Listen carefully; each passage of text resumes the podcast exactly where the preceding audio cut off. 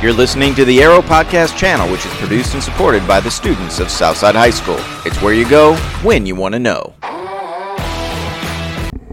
Good afternoon. My name is Po Aye, and welcome to my podcast. Today, I will be discussing one of the most well known and loved events in America the 2023 Oscar nominations. The Oscars, also known as the Academy Awards, are awards designated for the film industry in America based on its artistic and technical excellence. The nominations occur annually and are given to the best film actors of said year. The nominations are decided by the Academy of Motion Picture Arts and Sciences. Some films are nominated this some films that were nominated this year were The Fabelmans, The Banshees of Inisherin, Top Gun Maverick, and more.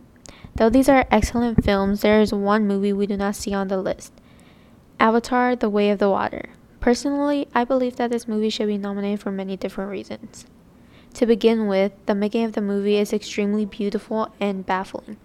The movie was made with mostly CGI or computer generated imagery, which allows directors to produce many different images and like scenes that cannot be created in real life, such as the tall blue alien characters themselves and also some sets that were used. The CGI was also used to create a beautiful underwater scene which has never been seen before, which makes it extremely unique. The movie used up to 60% CGI, while the rest, like some scenery, were real.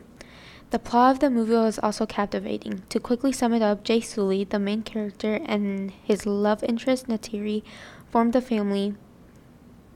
They want to live a peaceful life but the family must leave their home to explore a moon like region called Pandora. While on Pandora, an ancient threat resurfaces, and Jake Sully must fight against the threat. I won't spoil too much for anyone that hasn't watched it yet, however, the plot is truly amazing, which gives me more of a reason to believe that this movie should be nominated for 2023 Oscar nominations. I believe that many people would agree with me. Would you?